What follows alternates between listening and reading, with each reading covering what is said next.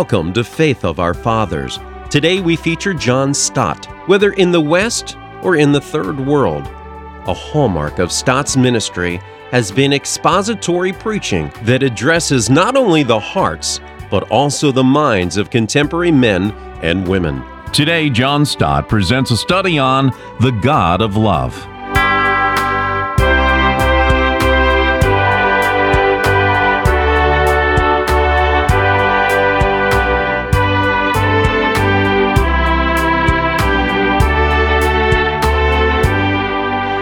Well, we begin this morning, as has been mentioned, a new series of sermons entitled Knowing God. And uh, I hope very much that in the course of uh, these weeks, everybody will get a copy of Dr. J.I. Packer's little classic paperback with that very title, Knowing God. I think you would find yourself immeasurably enriched by that little book. Let us be clear at the beginning that we're not talking about an academic knowledge of God, as if we could presume to put God on our curriculum or make him a part of our syllabus of studies, and that we should set him over there objectively and presume to scrutinize God. That is not the kind of knowledge that we are talking about. We are talking about the personal knowledge of God, the possibility of coming to know Him in a personal and intimate way for ourselves. Because Jesus said that this is the meaning of eternal life. Eternal life is that they may know you, he said, speaking to God in prayer, the only true God in Jesus Christ whom you have sent. It is a personal knowledge of God through Christ, which is the meaning of life eternal. And indeed, we human beings are not fully human if we don't know God. I don't think that is at the very least an exaggeration. A human being is a person made by God, like God, and for God in order to spend time and eternity with God. And it is in this life with Him, this personal knowledge of Him, that we find our humanness. So, for the next weeks, we're taking six of the major attributes of God. Our topic, as you know today, is the love of God. We go on next Sunday to the goodness of God and the truth of God and the justice and the grace and the faithfulness of God. But for this marvelous theme of the love of God, I would like to ask you to turn back to the second lesson that we had read to us by Ian a little earlier. It's in the New Testament section of the Church Bibles, page 223. The first letter of John chapter 4, and I want to read this time simply verses 7 to 12, that little paragraph. It's all about love, and in particular, the love of God.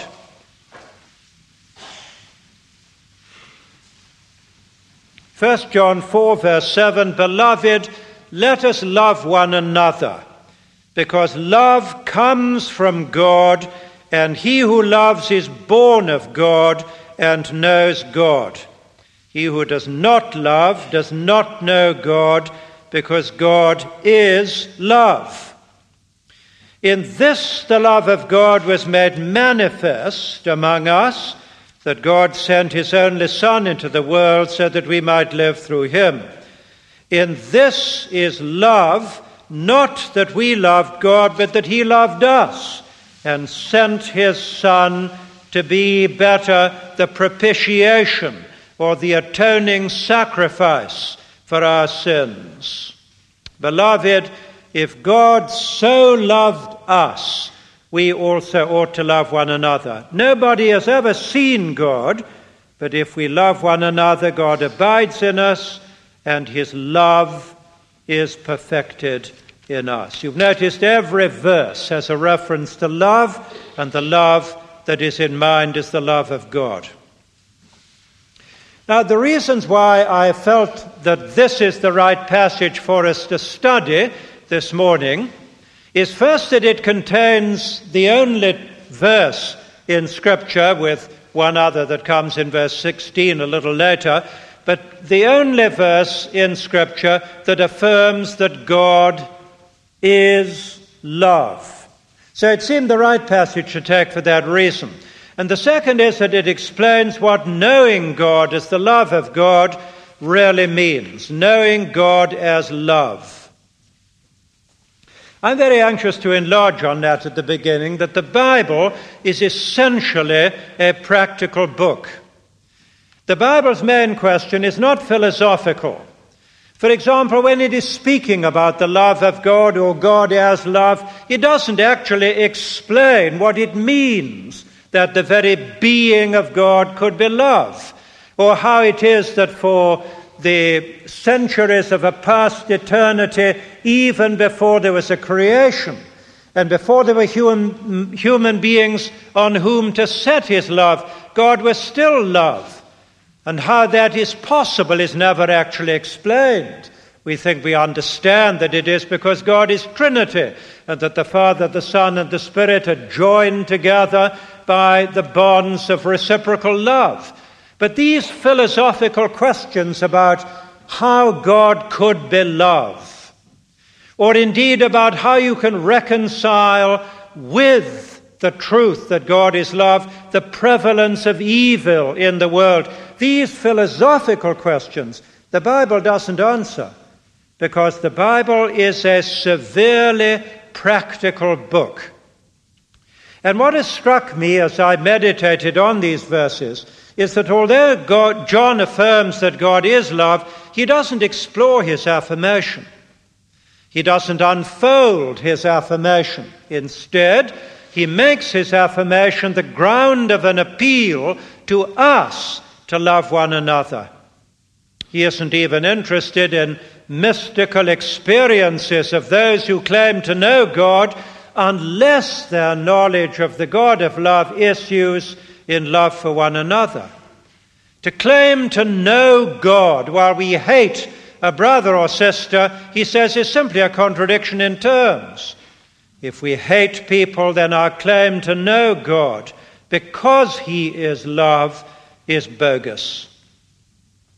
So, John's concern here is not to convince us that God is love, it is rather to persuade us that because God is love, we must love one another. And there is no sense in talking about knowing God as the God of love unless this issues in practical love for one another. Well, that's the theme, and that's why I felt it was right to follow the theme in our study this morning. Well, that's how he begins in chapter 4, verse 7 Beloved, let us love one another. He says it again in verse 11 If God so loved us, we ought also to love one another.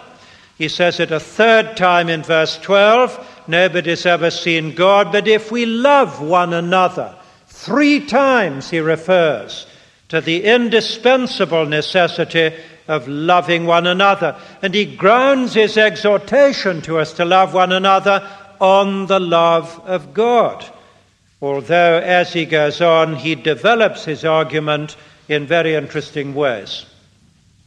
So, firstly, we are to love one another because God is love, and love is derived from him. Look again, will you, at verses 7 and 8.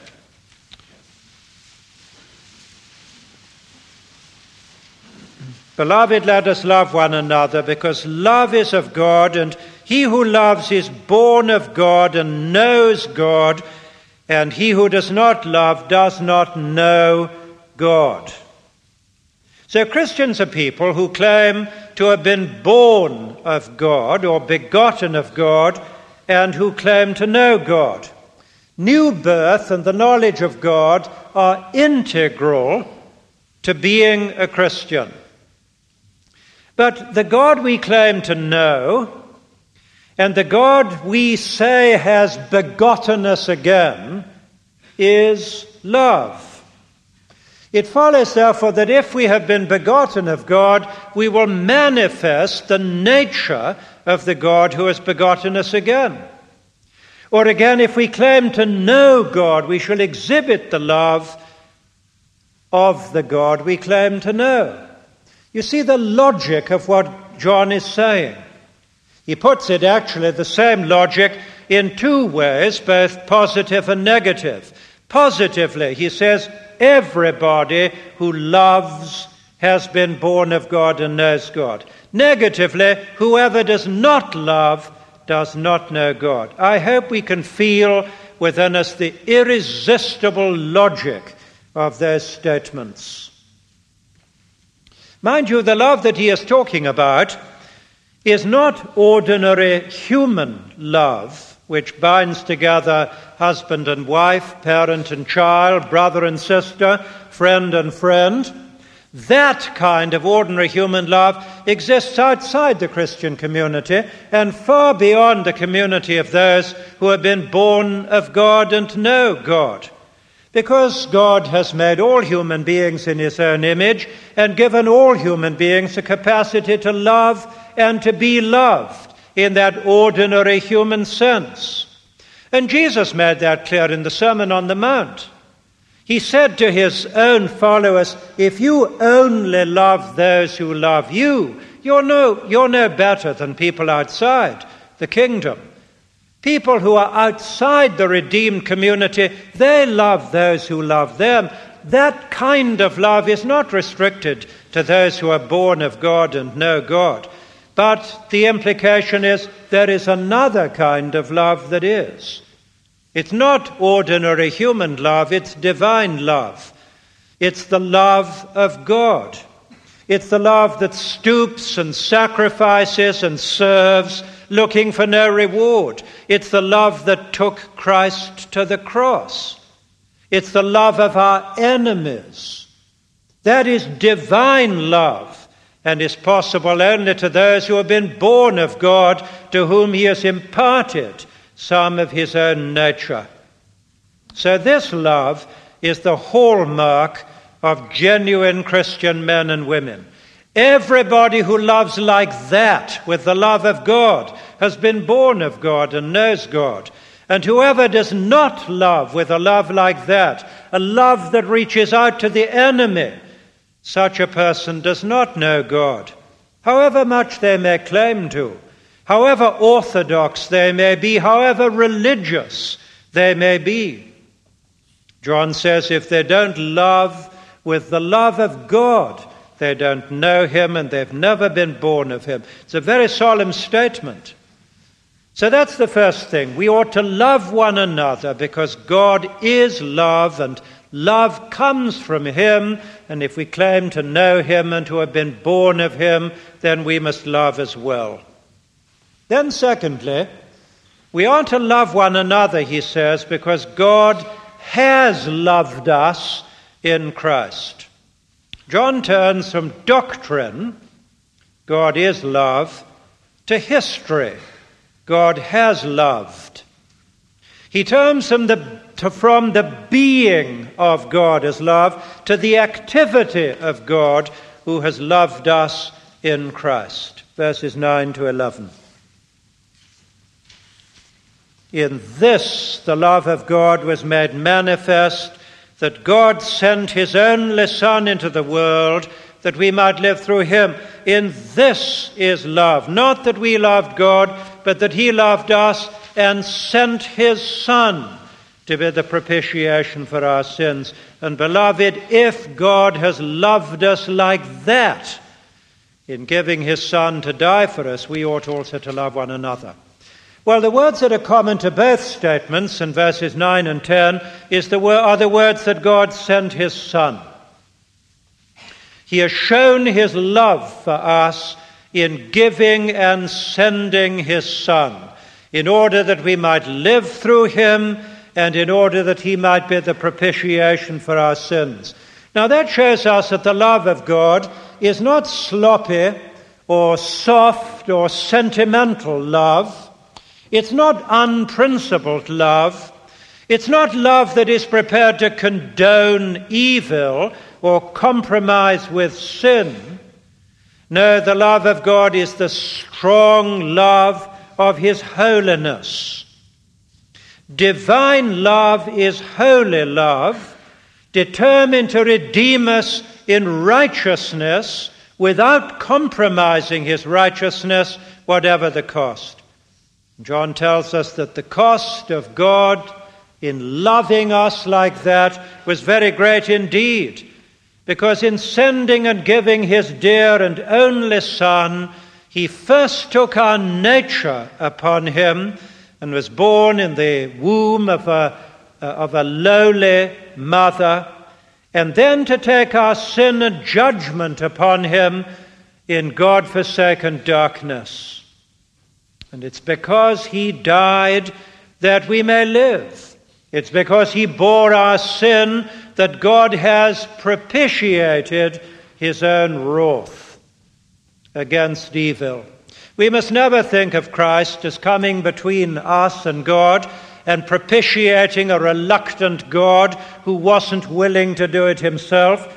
No, that is absurd. The Bible never even begins to indicate that. The very opposite is said to us here that it is God in his own love who has propitiated his own wrath by sending and giving his Son to die for us. So it is God in Christ propitiating his wrath by his love. That's the mystery of the atonement, the wonder that God loved us enough to bear our sin and guilt and judgment in his own innocent person.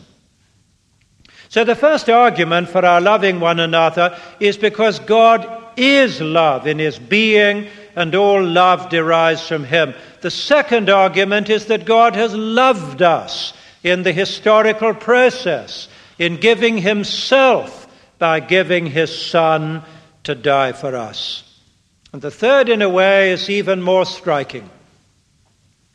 And that is that we are to love one another because then, if we do, God, it is evident that God lives in us and that his love is perfected in us. Now, I'd like to spend uh, the rest of our time looking at verse 12. Nobody has ever seen God. But if we love one another, God abides in us, and his love is perfected in us. Nobody has ever seen God. God is invisible. All men and women have ever seen of God is, is His glory, the outward shining of His inward being. But the inward being of God is invisible. Nobody has ever seen Him, and nobody ever will. And the invisibility of God is a great problem. It is a great problem to faith. The invisibility of God was a problem to the Jews in Old Testament days. The surrounding nations had visible gods, that is, idols. Their gods had eyes and ears and noses and mouths and feet and hands, but the Jews worshipped an invisible God which struck the pagans around them as a huge joke. And they used to tease the Jews about worshipping an invisible God. They came to them and they said, But you say you worship God. Where is he? We can't see him. Come to our temples and we will show you our gods. They've got noses and mouths and hands and feet and eyes and ears. But you say you worship God. We can't see him. Ha ha ha. And they laughed at the Jews for actually worshipping an invisible God. That's why several times in the Old Testament, a psalmist or a prophet will say, Why should the nations say, Where is now your God? And that's why the Jews used to pray to God, Rend the heavens, come down, show yourself, visit us, so that the heathen will know that you are God. So you see, the invisibility of God was a great problem to the Jews. But the invisibility of God is a great problem at the end of the 20th century as well in our scientific culture. You and I were brought up in an atmosphere of healthy skepticism. We were taught the empirical method. We were told that we cannot believe in anything that is not amenable to investigation by our five senses. We were told to believe in what we can see and hear, touch and taste and smell. And if there are certain things people say they believe in that are not accessible to the five senses, we were brought up not to believe in them, in skepticism. So young people come to us today and say, But how can I believe in God? I can't see Him, hear Him, taste Him, touch Him, smell Him. How can I believe in a God who's invisible and intangible and inaudible and everything else? So you see, the invisibility of God has always been a problem. So, how has God solved the problem of his own invisibility? You know the answer to that question? In two ways. First, in Jesus Christ. John 1, John's Gospel, chapter 1, verse 18. Nobody has ever seen God, but the only begotten of the Father he has made him known. And a few verses earlier, John 1:14, the word became flesh. The eternal word of God became a human being, and we have seen his glory. The glory as of the only begotten of the Father. So Jesus was able to say a little bit later, He who has seen me has seen the Father. And Paul could say that Jesus is the visible image of the invisible God. Well, people say that's marvelous. It's marvelous.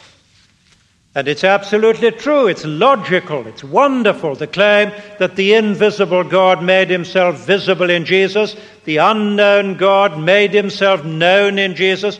It's, it's eminently reasonable. We could never have come to know God otherwise. It's wonderful, but it's 2,000 years ago.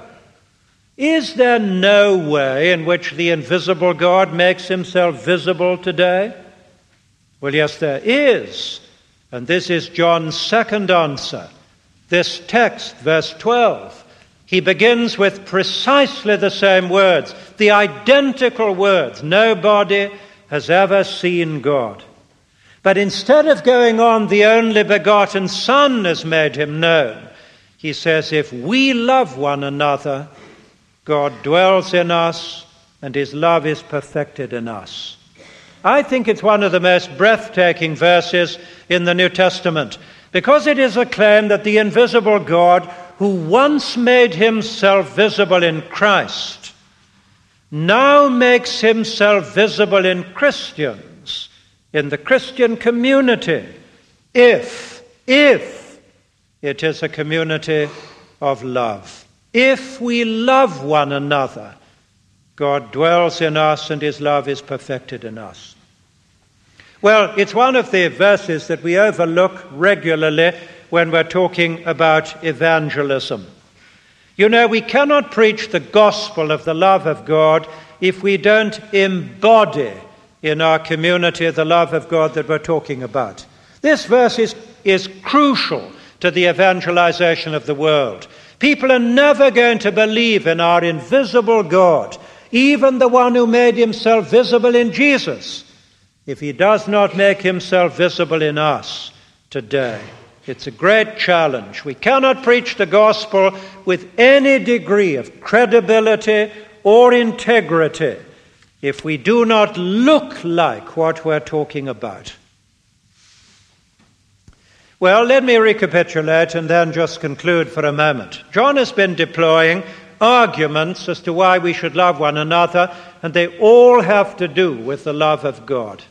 He began with doctrine that God is love and all love derives from him. He went on with history that God so loved us as to give his Son to die for us. And he concluded with experience that God's love can actually live in us and come to perfection in us. And it's on those three foundations of the love of God that John bases his appeal to us to love one another. So, what's the conclusion? Well, it's that the whole world is crying out for love, isn't it? Everybody knows that love is the greatest thing in the world. Do you ever hear these words of Kagawa, the famous Japanese Christian in the 20s and 30s? Ah, oh, this famine of love. He wrote, How it saddens my soul.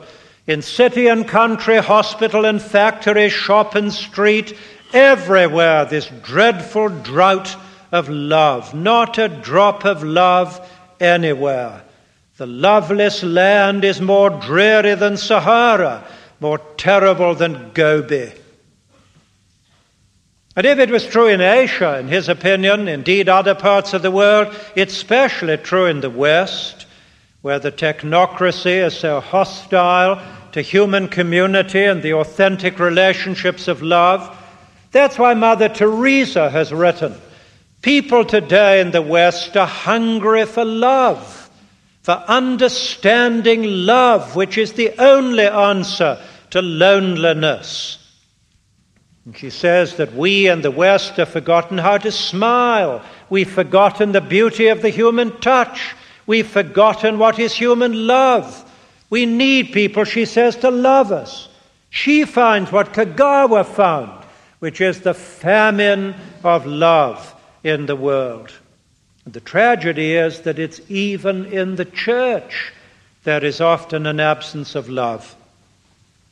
I wonder if you've ever read a little book called Deceived by Professor Mel White, who is an adjunct professor of Fuller Theological Seminary, who's made a film of it as well, which is an investigation into the Jonestown tragedy, that mass suicide of a thousand of his followers in the Guyana jungle, you remember in 1978 or 9. And he wanted, Mel White wanted to investigate the causes of this appalling tragedy. How could it happen, he said, and how can we stop it from happening again? And as he talked to defectors and survivors, this is what he said. This is what he found. Jim Jones's victims were from our churches, but they didn't find love there. Gene Mills, a defector after seven years, said, I was so turned off in every church I went to because nobody cared. Grace Stoen, whose lawyer husband Tim became the second most powerful person in the People's Temple, said, I went to church till I was 18 years old and nobody ever befriended me. In the People's Temple in San Francisco, however, According to Jean Mills, everyone seemed so caring and loving. They hugged us, they made us welcome, they said they wanted us to come back. And it was that discovery that led uh, Mel White at the end of his book to call his final chapter, It Must Never Happen Again, and to list eight resolutions of Christian people, of which the first is this I will do my best to make my church a more loving community to our members and the strangers in our midst. The absence of love in the church. So I end on that note. As John would have said if he were here, the Apostle John, Beloved, let us love one another. Not just that we may attract outsiders into the fellowship and that they may see the invisible God in our love, but because God is love in his innermost being, and because he has loved us in Christ, so that if we do not love one another, our claim to know God, which is the subject of all these sermons, our claim to know God is just a hollow mockery. Let us pray.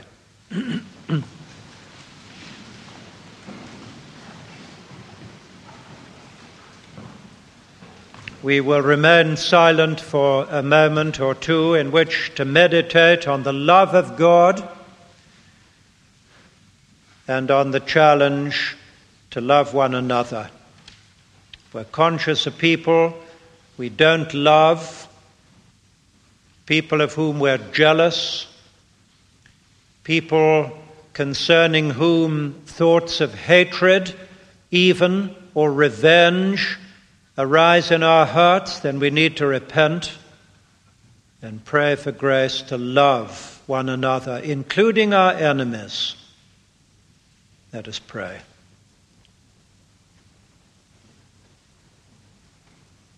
We desire to worship you, Heavenly Father, because you are love.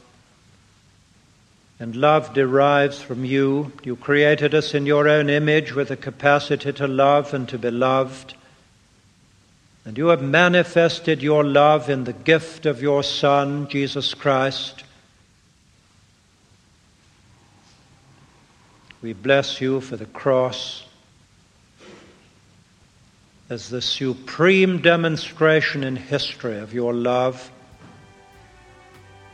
We ask you to forgive us for our lovelessness and grant that we may fulfill this command of Jesus through his apostle John that we love one another and give, one, give ourselves to one another in humble and loving service. We ask it for the glory of your great name. Amen.